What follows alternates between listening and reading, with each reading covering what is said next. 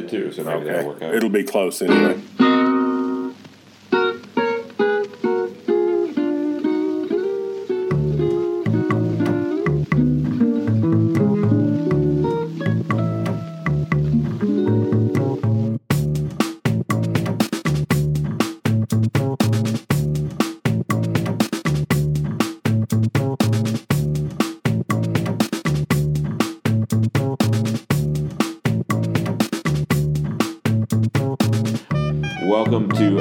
Shrugged, a podcast about culture and politics in the South and what's going on this week. Um, with me, as always, is David Dykes, Hello.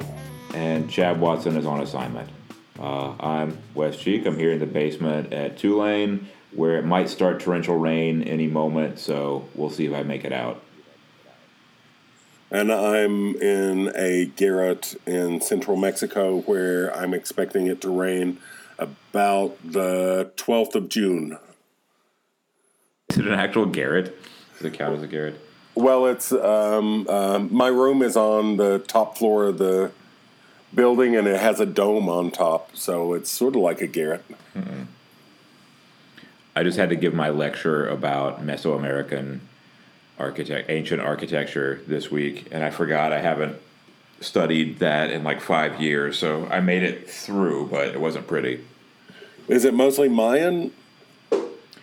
Uh, well, it's got Teotihuacan in it, so that's not Mayan. So it was like three Mayan sites and uh, Teotihuacan. Oh, okay. And no Aztec stuff at all? No, because that would be too far in the future to get to. Because Aztecs are always way later than people think, right? They're like 1500s. Yeah, yeah. They they They're actually uh, well, 1492 is when they were. So about 1300, I think, is when they first moved into the area, and it was the Mm-hmm. 1400s before they started doing the mega constructions and stuff. I think. Yeah, there is there is a uh, student in class who asked like I always wonder like what would have happened um, if like Spanish colonialism had not come and like wiped out the Aztecs. What would America look like? And I was saying like um, this might be the right thing to say, but it would look like Aztec colonialism. Well, yeah, the the idea is uh, the idea that Europeans are the only people who ever committed genocide or uh, colonized areas ignores an awful lot of history. But Yeah, the Aztecs are pretty pretty brutal. yeah, it's not like I mean, if it's going to be Spanish colonialism versus the Aztecs in Mexico, I'm going to root for the Aztecs, but they were still a pretty brutal regime.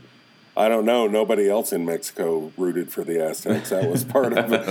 the fact that everybody else wanted them dead was uh, part of what made it an easy job for the Spaniards.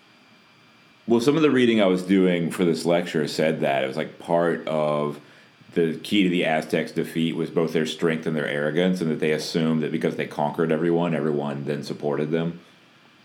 Yeah, It's like or no, didn't were- were- didn't dare not waiting. to.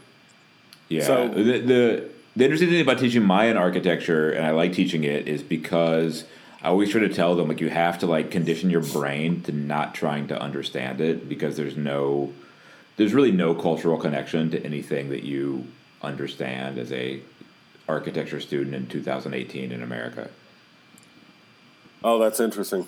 I've never been actually to a Mayan site. I haven't gone out to Yucatan. I just know Teotihuacan, and I know the. Uh, well, you know, I know the Anthropology Museum in Mexico City, so I haven't been to a site, but I've seen a lot of stuff from the sites. Oh, and that uh, museum's supposed to be great, right? It's pretty incredible. And I want to go to, there's one in Veracruz, in Jalapa, Veracruz, that's supposed to be really great. They say a lot of people stop there on their way to the beach, and then they actually end up spending an extra day there because they go to the museum. And it's so cool Yeah, that needs the add an extra day in. I would do that. I would just go to the museum and stay there. You know, I guess our last, but we have a little delay, and so I guess our last podcast was pre Mardi Gras, and now Yeah. here we are post Mardi Gras. And as you know, every carnival season, your world changes just a little bit. Yep. Um, I'm. I didn't miss it quite as much this year as I usually do, because I was hanging out with friends here and having a, a good time uh, that week. But uh, it's not that I wasn't Well, thinking you, of you're it. having You were having Mardi Gras then, if you were hanging out with people and having a good time. Well, and I was hanging out with one of the guys who I used to always hang out at Mardi Gras with. Uh, Joseph Boyden was here, and uh, we hung out for several days. He was here for the writers' conference. I told a story at the writers' conference. That was fun. oh, good. I would give myself a C plus on my performance and a solid B on the story. It was about a drag queen I used to know who had worked in the 1940s in a freak show. Um, And it was a tall tale thing, but it was actually a true story. But it was so outrageous that um, uh, it seemed to me like it fell into the category of a tall tale. Well, I had the Mardi Gras was weird this year for every, and I've heard everyone say this pretty much. It was so early this year that like no one was ready for it, and while it was fun, it was strange, and so everyone's kind of ready for next year when we have a good old March Mardi Gras. Oh, yeah. I always say I'm going to try to make it back, so I think this time I'm not even going to say that. We'll just see what happens next year. yeah, I mean it. It was just like it was. There were still Christmas trees like out on the curb while Mardi Gras was happening. It was, it was an odd time of year, and it was really cold and rainy. Every parade we did was uh, really cold and rainy, um, which it ended up being fun, like because you warm up in the midst of it. But it's not. Usually, the funnest part of a parade for me is like lining up, like the two or three hours you're just sitting around. Um, but that was miserable this time. So the, the parades were fun, and we did a new one we called um, Dead Beans, which is a break off from the Red Beans parade, which was just like kind of a second line bar crawl through Mid City parade that we got to lead, which was great. It, it was fun, but we there's always one standout Mardi Gras thing that happens, and last year it was when my crew were trying to get from the end of our parade across town to Chewbacchus, and we got stuck behind Chewbacchus and couldn't cross it. So we put on our, our costumes back on and jumped in Chewbacchus and just marched with them until we got kicked out. Uh, that was good. This year we didn't have that, but we did have. We at the end of our parade, we've got to get our trailer back to the warehouse it's kept in, but we are on the other side of um, other side of the parade. So we have to get the trailer up onto the interstate for like one exit. Um, but everyone rides in the back of the trailer to get back to the warehouse. So we have a bunch of people dressed as luchadors being pulled behind a truck up onto the interstate. Uh, and one of the guys in our crew has started doing a home brew for Mardi Gras, and we have it like mounted in a kegerator on the trailer. And as we're up on the interstate, a cab pulls up next to us, and a guy leans halfway out the cab window, and he said, "Do you guys have beer?" And Adam, who's in our crew, said, "Hey man, yeah, you want a beer?" And goes over and like pours the guy a beer out of the kegerator and passes it out the side of the trailer into the taxi window, going down I ten. That's good. That's good. That was my mar. That was pretty good. That was a good Mardi Gras memory for this year.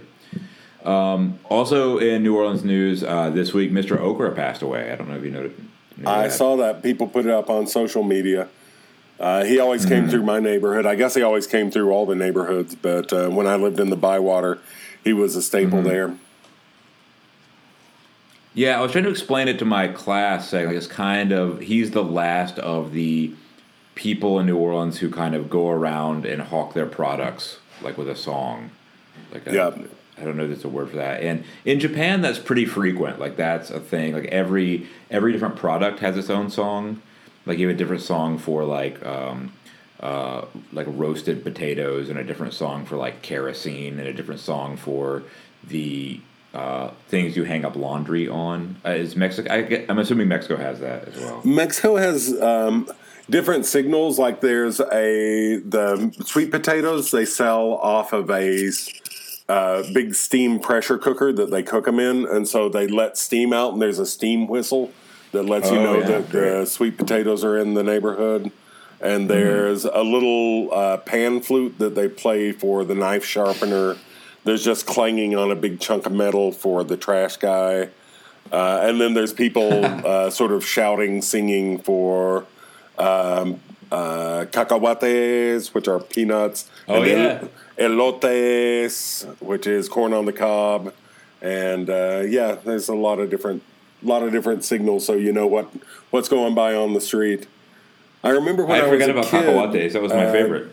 there was a kind of cultural outreach for me Mm-hmm. uh, uh, because I was a little Appalachian kid, and so they were trying to bring us out of the dark ages, and uh, they taught us about um, opera and musical theater, and I remember um, that they taught Porgy and Bess, and uh, they were playing um, the street vendors uh, calling out that were apparently the, um, I guess, the inspiration for some of the songs in Porgy and Bess, and I guess it stuck. I guess it worked to the out, Appalachian outreach work because I still remember it now. I had forgotten about the Cacahuates uh, song, which was my favorite. My brief visit to Mexico. Cacahuates. One, one of my students before the Maya lecture said, like, well, where have you been in Mexico? And I'm like, well, I've been to Nuevo Laredo. I hit all the World Heritage. I'm thinking I want to take my nephew to Teotihuacan, uh, certainly Oh, before should. he leaves. Yeah, you should. I mean, it's amazing. I've never been, but it's amazing. It's amazing to teach about it. It's Well, great, and I've great. been there a couple of times. It's it's nice, Uh-huh. uh, like really, Yeah. really nice. And um, you know, it's just about four hours from here. There's no reason not to go down. It's between where you are and Mexico City, right? Uh, yes, Yeah. So it was like up north out of Mexico City. and uh, you, one of the one of the great well one of the great I'll give you a little fact about Teotihuacan now like so it was abandoned at some point and there were squatters living in it like in the 900s. Oh, I had no You idea. squatters. Yeah, you said squatters living in Teotihuacan, which is a pretty good gig Yeah. if you can get it. Um, well, speaking of Aztec blood sacrifices, uh, we had uh, another mass school shooting last week in Florida, so that puts it in our territory and especially in my territory. Um, so I guess we should talk about that. Uh, well, I mean, the uh, the details. I actually have gone out of my way not to indulge too much. Yeah. Like I saw that there was some Sure. cell phone footage from inside the school and stuff like that, and I just Yeah. didn't want to go near that with a ten foot pole. But I've been. It's to me. It's been interesting watching the reaction and the media Mm-hmm. reaction, the social media reaction. Um, uh, the sort of the insanity of the reaction to the reaction, where the kids who went through that are being accused of false flag action and receiving death threats from uh, people who are afraid that their case against uh, unfettered gun ownership is too convincing. I guess. Uh, from the, um, you mean from the, not a death threat, but you mean being accused by the committee woman for the Republican Party of Okaloosa County? Uh, I don't doubt that, but actual death threats too. They're getting online, like they're abandoning their social media Oh, accounts yeah. because they're being. Yeah. I mean, of course. Of course. And so, yeah, as to the videos, like I think I saw some like the day it was going on. So I was like, what what is this? But, you know, I don't I don't need to see that stuff either. Um but so I'm teaching a social problems class this semester too. So it's been really interesting to me because before this happened, I was having them propose paper topics, and I had at least three students, and these are 18, 19 year olds, at least three students say they wanted to write about school shootings. And I kind of thought, it wasn't like a major thought, but I remember thinking briefly, like, oh, that seems, I guess, I mean, is that like really, is that something we're thinking about? Is that something we're writing about? And then, you know, all of this happened, and I realized, you know, I'm dumb. Of course, if you're an 18 or 19 year old who just got out of high school in America, it's something that you think about probably all the time, I would imagine. Well, yeah, or at least in the background, the way that I used to think about uh, the the Soviets and the nuclear bomb. Uh, you know, they Right, have yeah, they have so- drills in their schools all the time, like we used to have drills. Just And that's insane.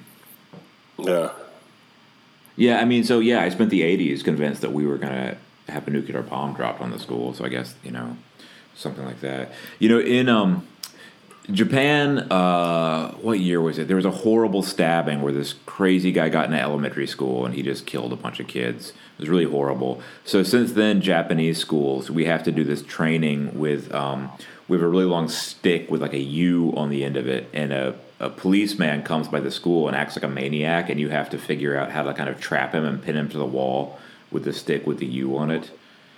Um, yeah, I I know about that attack because every time that I see a heterodox conversation in social media about oh, they bring it gu- up. about banning certain guns or about gun control, there's always Yeah. somebody who says, "Well, you can kill people with knives too. What are you going to have knife control next?"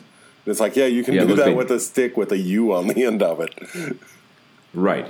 Yeah, you can, and also Japan has strict sword control. So yeah, the guy went in with a knife, and, and you know it's a horrible, morbid thing to say, but in mass killing events in Japan, the people that die are old people and kids, and that's because that's who are vulnerable people to someone with a knife. Right? Yeah. and that's horrible, but that's the way it is. Like if he ran into a junior high school, he would have gotten his ass kicked by the kids that I taught. Right, he, he would have gotten nailed to the desk within about five seconds. Uh, but you know, and the other example you hear is the the the completely deranged psychopath that went in the home for disabled people where he had worked in Japan and murdered like 19 people or 17 people, 19, something like that in the middle of the night, right? So it's like, yes, you can sneak into a home for people who cannot defend themselves, which is why they're there, and go through and murder them in their sleep. I acknowledge that is completely possible to do without a gun. It's no uh, no big news. Well, so much of the argument about all of this is founded on fantasies about who people are and what people do and uh, what can and will be done in any given uh, situation. And it's sort of appalling to me how all sides latch on to real aspects of tragedy and say, "There, see, here's an example of my abstract argument. See the Right. um, uh, the the hired cop, the security guard, didn't go in and try to uh, hunt this guy down with his handgun, and so therefore it proves that." More guns in school doesn't do any good, and it's like, well, I don't think we need that to say that more guns in school isn't a good idea. But Uh-huh. also, I have you know I have a certain amount of sympathy for that guy. It's like I don't know No, what the because- protocol is. Like, are you supposed to go alone into a school uh, with a handgun, no matter who you are, to try to track down a guy with a rifle? Is that maybe you are? I don't know. Well, it is also like, yeah, I don't know what the rules of engagement are, and I haven't heard anyone talk about the these the proposed rules of engagement, which are important. But it's also, yeah, the guy's a human being, right? And that's what ha- and it's people are so just dumb about violence. People are dumb about violence because they don't think about it and they don't understand what it is. And so, like you know, you there's studies about how they train people in the military, and the hardest thing to get them over is like responding right like like somebody's trying to kill you you now need to kill them that's the, that's something that's not uh, conditioned into people and we pretend that it is because we live in a militarized society we pretend those are values that we share that's something that we can do and you can't right so there's um I always forget his first. Oh, Harel, Harel Shapira at University of Texas. He's a really good researcher. I like him a lot. He's a nice guy. He does a lot of work on um, ethnographies of like gun training in Texas.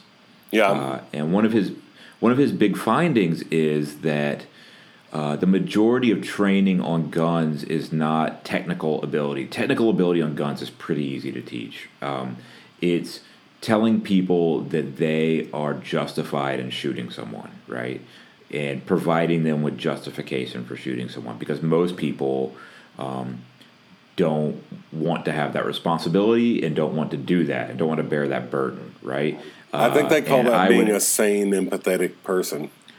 Sure, which is what I'm getting at, which is I think that two things. One, we don't realize the burden that we put on people in the mil- military and the people who are in combat in the military to say, like, you you do have to do that and you are going to have to live with that because most people i realize it because i grew up in a military area and like a military family that there's most people don't deal with people who killed other people in a war. But you don't want to you, you don't want to ask people to take that on, right? It's not pretty afterwards. Um, and the other thing is that if you're if you're now so with the things proposed, like maybe teachers should have guns, maybe vets should be armed in schools. You the people who will like self select, the people who will volunteer to do that are probably not the people that you want in that situation. Right? Well, yeah, and also if you've got a whole bunch of civilians running around with guns, when the cops do Jesus. show up, how do they know which one is a shooter, which one isn't? Um, uh, I suspect that maybe part of the way that they might decide might be uh, just by appearance, which would be especially bad for the people who always get shot in these situations.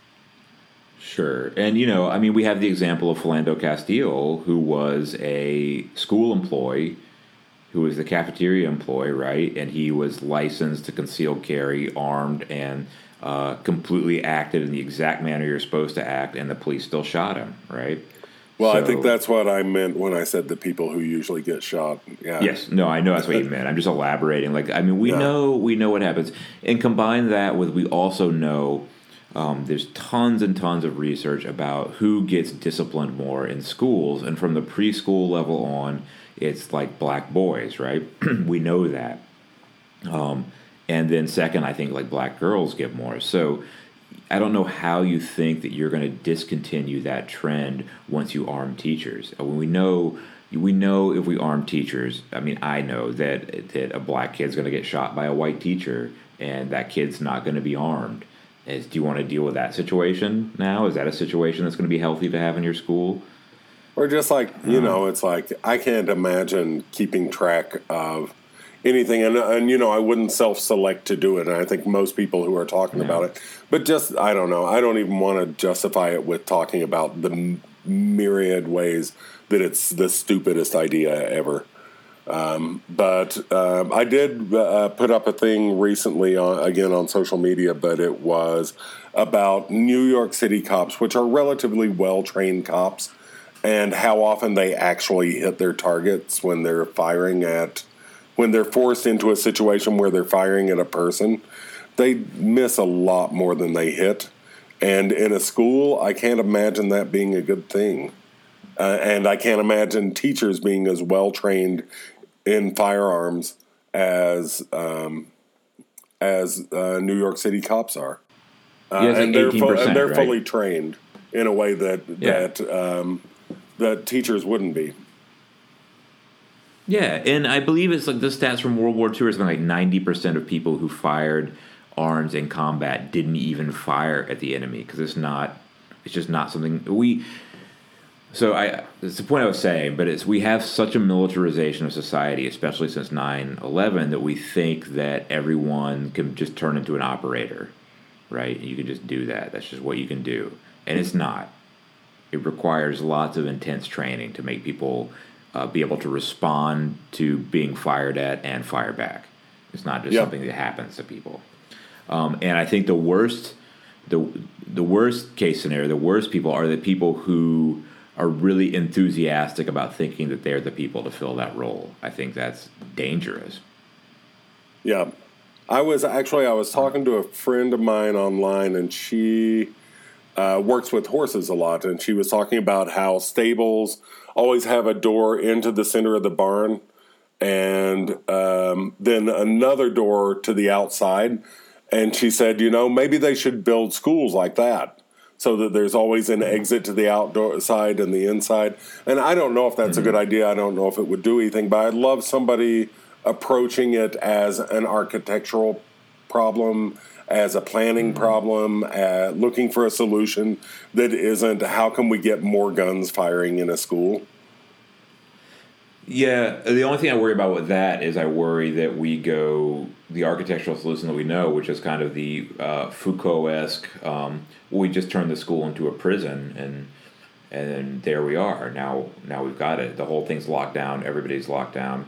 And that's the other angle I go with this. Like, say we put highly trained law enforcement officers in schools. We know what happens there too. Is like uh, kids. We already have a school to prison pipeline. Now we've just added another like a accelerator feature. in there. Yeah, yeah just a, yeah. Here you go. And um, I believe I haven't looked at the numbers on it, but that happened after Columbine in Colorado, where they hired a lot of police to be in schools, and all that went up was the number of arrests. Right.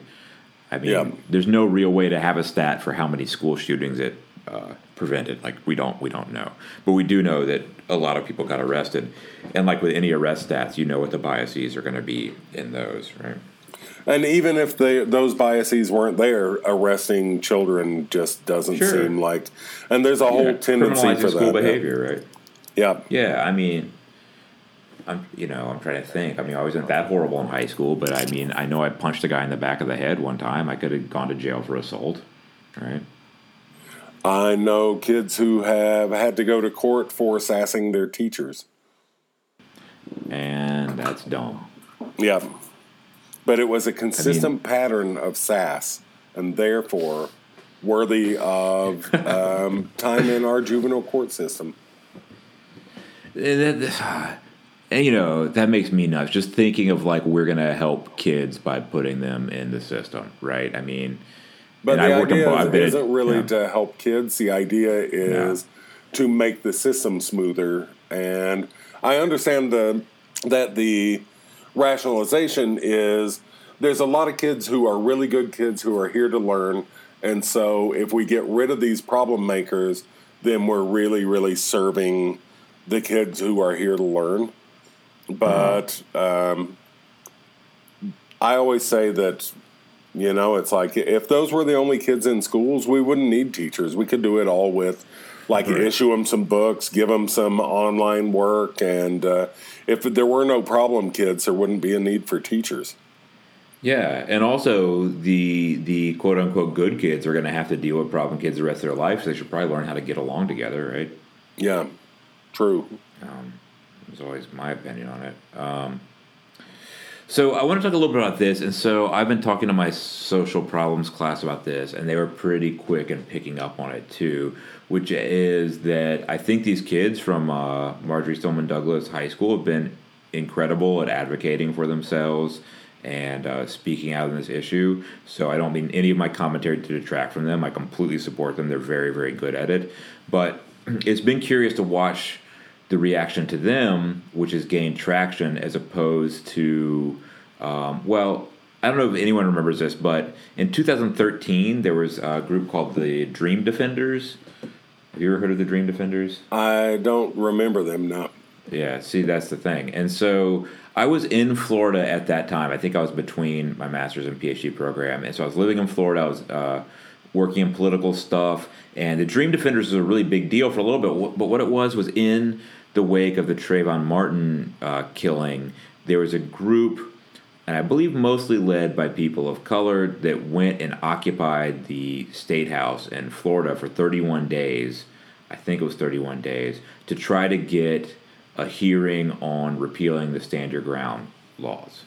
Um, and they were not successful. But it was a big deal. They lived, they occupied it. They occupied the uh, the old Capitol building, and um, they they had like Julian Bond went there out there. Uh, Jesse Jackson was there. Uh, Talib Kweli, the rapper, was was there, and they had a they were really strong, really well organized, and in a strange coincidental turn of events, there the the person who was in charge of the subcommittee that would do this hearing is my dumb dumb congressman Matt Gaetz, uh, now who said he wouldn't change. I believe his quote was he wouldn't alter one damn comma of stand your ground because he always likes to act like a tough guy. And uh, his quote about the Dream Defenders was I think you have protesters in the Capitol today who are protesting without a whole lot of knowledge about the fact patterns associated with Stand Your Ground. They are protesting for the sake of protesting, and we shouldn't capitulate to that. So he's always been a good guy, Matty Gaetz. Well, you know, the whole. Um, like the, the degree to which people will go to try to discredit you know, it's like you can argue against their points and you can even mm-hmm. talk about them being young and having an emotional response, whatever you want to do, but mm-hmm. to just say this wasn't well the the worst, the most extreme is this wasn't real.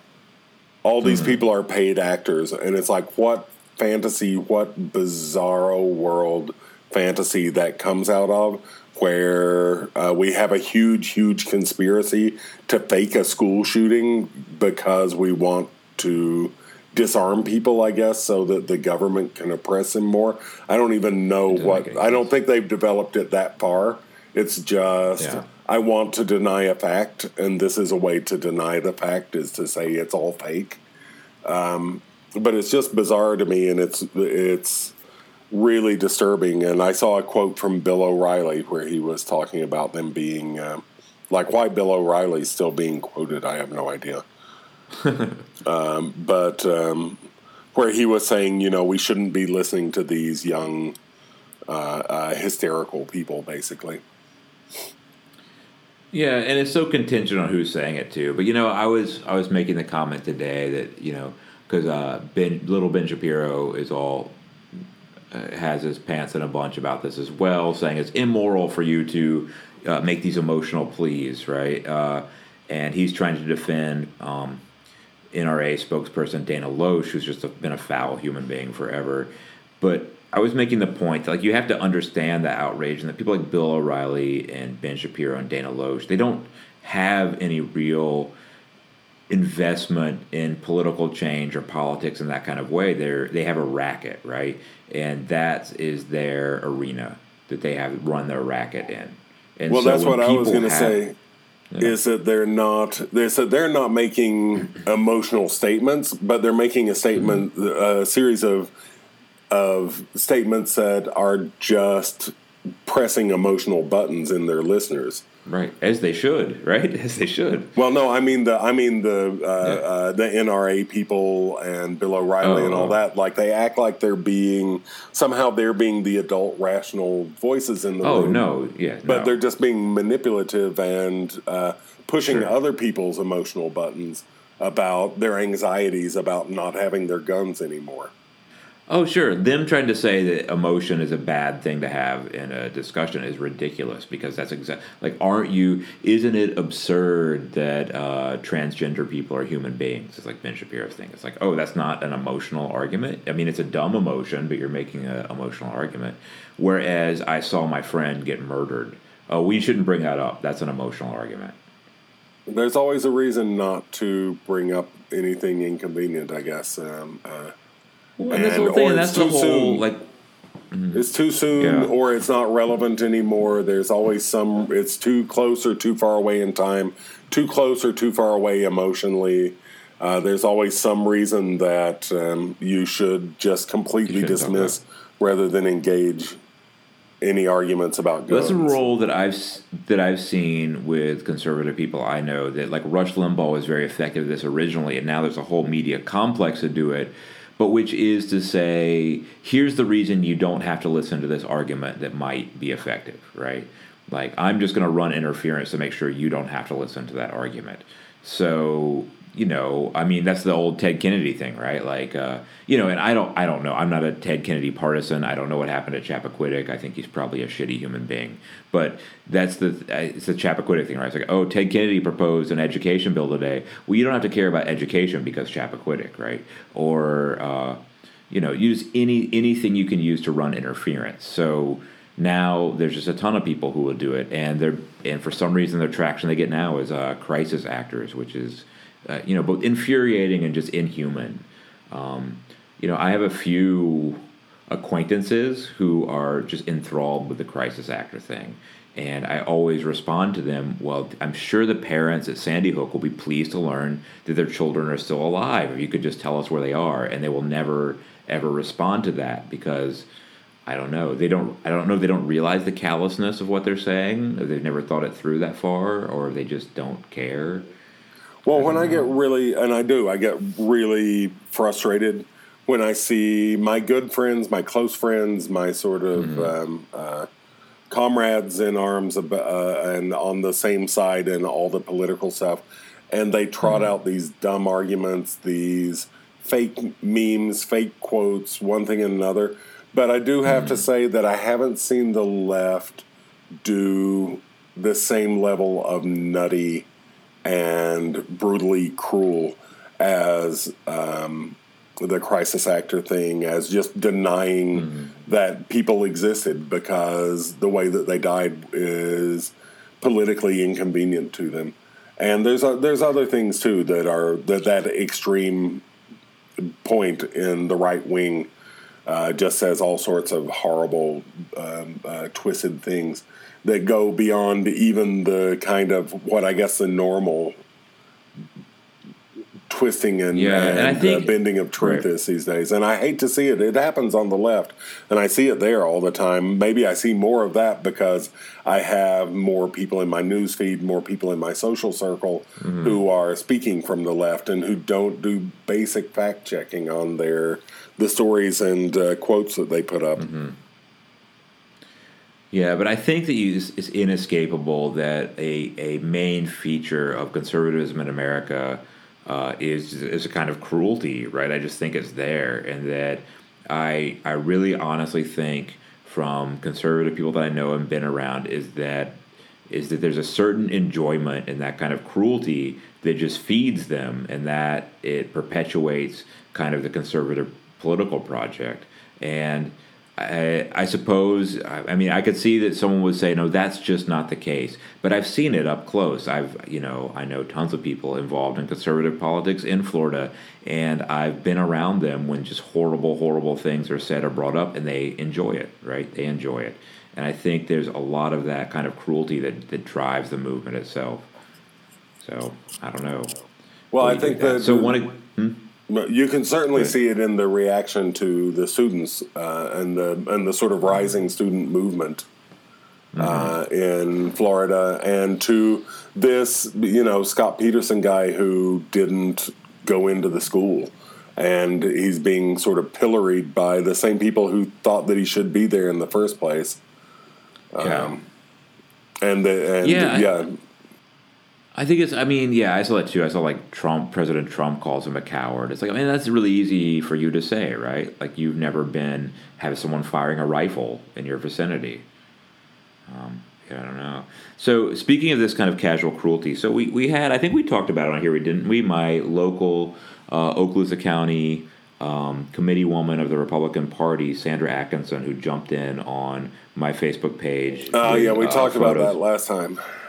Yeah, photos of uh, Colin Kaepernick in blackface, eh, or well, someone dressed as Colin Kaepernick wearing blackface. Then she insisted it wasn't racist, and then told me that she worked so that my illegal friends could live in America. Well, she was back on it with this, posting on her personal Facebook page that um, clearly these were crisis actors, that uh, it wasn't real. These were crisis actors, that they were smiling, that they were having a good time with it. And she got some small local publication. Um, uh, I want to give the correct accreditation to it. Sorry to call them small. I just did, wasn't familiar with them. It's the Pulse. Uh, it's so the support they support fearless, fiercely independent local journalism. So good for them. So the Pulse ran with this story. They found this that she wrote about on her Facebook page. So her actual she she re posted a picture that said crisis actors and production team take a group selfie just before they have to go out and tell their heart-wrenching stories on TV. And then her, she wrote above it, crisis actors hired who didn't even go to the Broward County School. Okay, so the Pulse uh, reported this on her and tried to get a comment from her, and she flipped out. So um, I wrote on their page asking about it. Some other people I know did. So I'm now blocked from looking at the Florida, uh, the Okaloosa County Republican page. I'm banned from looking at her page from before. But some people were able to get in these exchanges with her. And she, it was one of those complete sorry, not sorry. But it was like, okay, maybe they weren't crisis actors, but this whole thing is wrong and weird and blah, blah, blah. But so today she had to issue an apology, or this weekend um, so here, I'll read her apology. And she is a very bad writer, so I'm sorry. I've had to I've had to delete comments on my personal page about Hogg, the son of a retired FBI special agent, because people were sharing with, including my retraction comments. The posts I made comments about were so convincing, even the president's son, Donald Trump Jr., liked a similar post on Twitter attacking Hogg. So if someone wow, like him man, can if, get if, fooled, if it fooled Donald Trump Jr., it must be pretty clever stuff. Well, get ready for the next sentence. So if someone like him can get fooled, tricking me was a breeze. Facebook has removed some of my posts. Yeah, exactly. Facebook has removed some of my posts. Sometimes I unfortunately got fooled. I'm not afraid to admit when I am wrong, and eating crow never tastes good, but I still believe the students are being used. As Rush Limbaugh said, everything they're doing is right out of the Democrat Party's various playbooks. It has the same enemies, the NRA and guns. I never meant to imply in any way that lives were not affected, people were killed. It was horrific in our history in Florida and as a nation. I'm sorry for this misinformation that I posted. Um, so I think. She, yeah, sorry. I was going to say, but so by directly stating nobody was killed and these people are fakes, I didn't mean to imply that uh, nobody was killed and that these people were fakes. Yeah, and it's right. I mean, she should have gone with her last two sentences. It was a horrific. Well, she should have fixed a little bit. It was a horrific in our history in Florida and as a nation. I'm sorry for this misinformation. This misinformation that I posted was sufficient. I think. Right. Yeah. But this, it, it really bothers me that she never. She refers to the young man just by his last name about Hogg.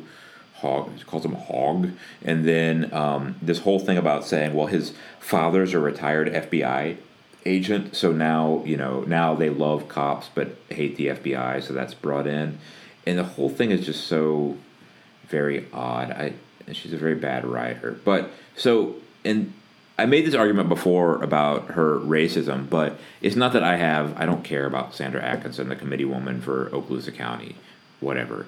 But it's the most reliably Republican district in Florida, maybe in the country. They're directly responsible for the rise of Matt Gaetz, who is now a congressman and a very strong ally of Donald Trump, whose first bill was to repeal the EPA and then has been behind all of the release the memo nonsense, right? So this kind of local garbage helps perpetuate the system that we live in. So I think me saying that there's some tie in here between conservative politics and this kind of mindless cruelty, I don't think I'm completely off base.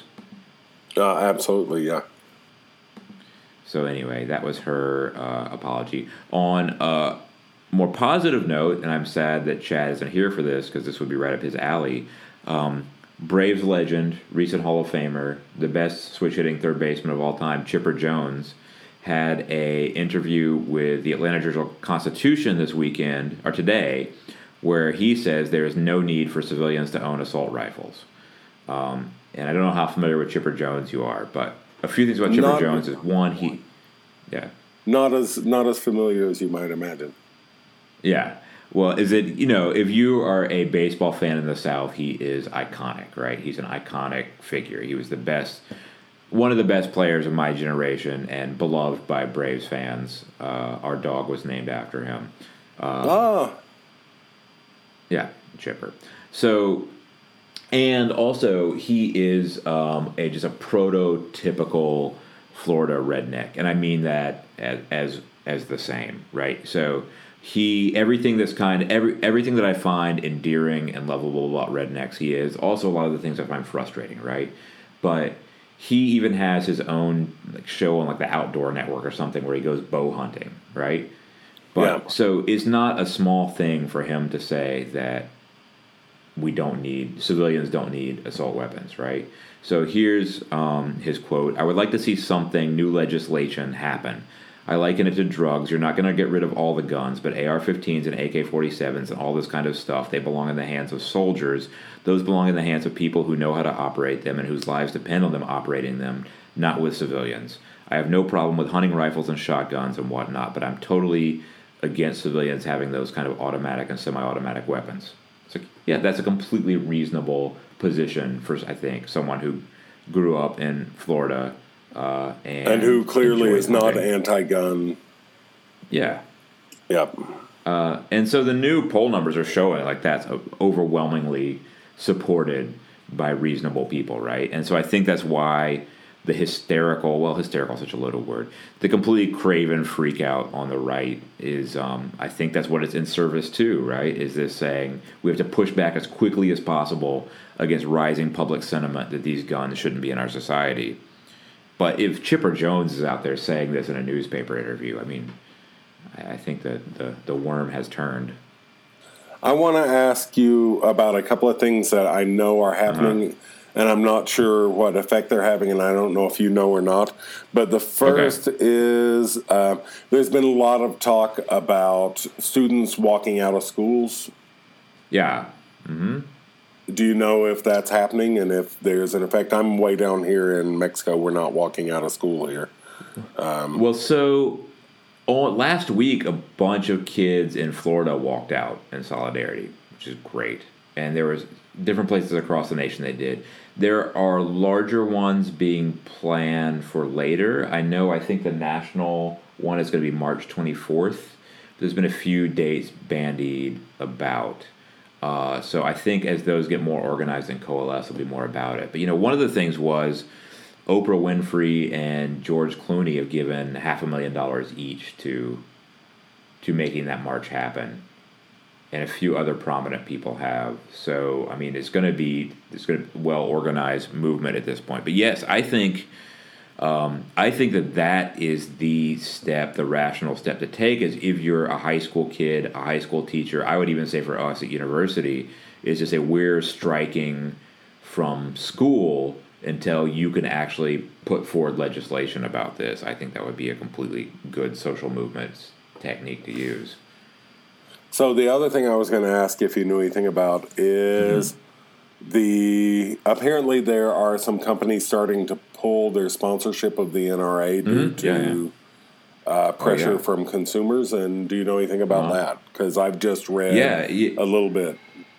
Yeah, a, bunch of rent a car places have, a bunch of banks have. I think the ones that have stayed is FedEx right now. Um, uh, yeah, FedEx has been the one that's been they've been pushing, and FedEx says they're not going to drop NRA discounts. And the NRA responded like, "Well, we don't care. Like these are not important to us." But then someone was showing that uh, they've been advertising that you can have discounts, and a large amount of their membership uh, can be not necessarily demonstrated, but it is, there's a lot of evidence saying that a lot of their membership is based around being able to get these discounts, right? Uh, so Delta is one that's dropped them. Um, Avis Rent a Car. Uh, let's see, United Airlines, Best Western, MetLife. Yeah, so there's been a lot that have dropped them, which is great to see. I don't know if that's the solution, but it's nice that the NRA is becoming an organization that people don't want to be associated with. I think that's good, and also that's that much less money that they can buy and sell Congress people with. It makes them less scary sure. to elected officials.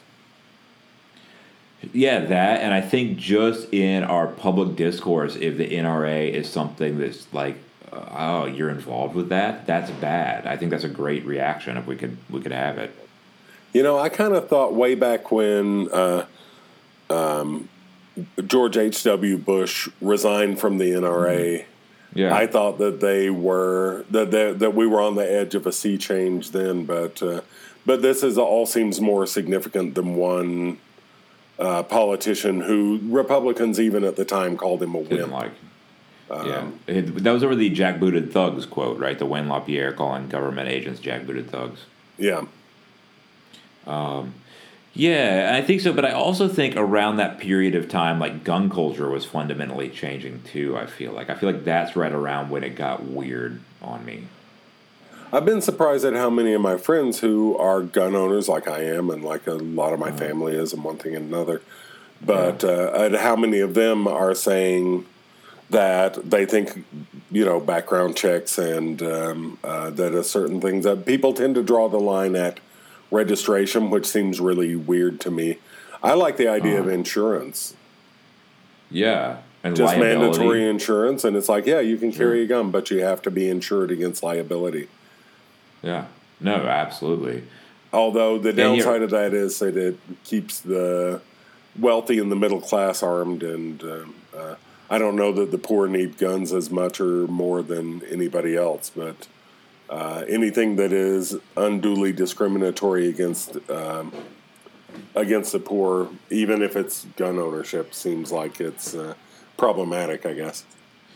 Yeah, that's probably a conversation for a different day. But you know, there are left wing socialist, communist arguments for people being armed, and I I find some of them uh, persuasive to a degree, but. Uh, I mean, that's that's a huge argument. I got yelled at by some socialists uh, this week. Well, not yelled at on the internet, which isn't really getting yelled at, but um, which was strange because I, I think some someone was saying like I'm really surprised at how many people who call themselves socialist uh, are like have a problem with guns, and um, I was like, well, you know, when when you lose friends to gun violence, you find that you think that they're far less cool than you might otherwise be able to, and then one of them being as uh, you know, as a socialist myself, we can be stupid sometimes. Responded, "Well, do you know how many of my friends have died due to capitalism?" I was like, "Okay, all right, that's yeah ridiculous." uh, of course, yes, and also, of course, no, right? And also, I don't, and we're going far afield here, but I don't understand why they don't see that their attraction to guns is also part of uh, commodity fetishism as well, right? Like you're buying guns from the same company that all of the other people are buying guns for. And they're convincing you that guns are useful and cool in the same way they're convincing people you disagree with they're useful and cool. Yep. Yeah, and absolutely. I thought I hadn't seen this before. I thought Chris Hayes made a very good point about this in one of his books where he says that um, kind of counterintuitively the more the public arms himself, the more the state prepares itself to meet the public on military terms, right? So uh, you think that you are arming yourself to battle the state, but then the more arms kind of that are out there in the public, the more the police force justifies being militarized and um, making every encounter with the public a, a potentially violent encounter. Yeah, um, that makes absolute sense. well, I'm sure this story will progress throughout the week, so we can talk more about it next week when we have uh, Chad comes back from covering spring training. Yeah. All right. Well, um, um, thanks, Wes. Yeah, thanks. I will see you next time. Yep. Night. Good night.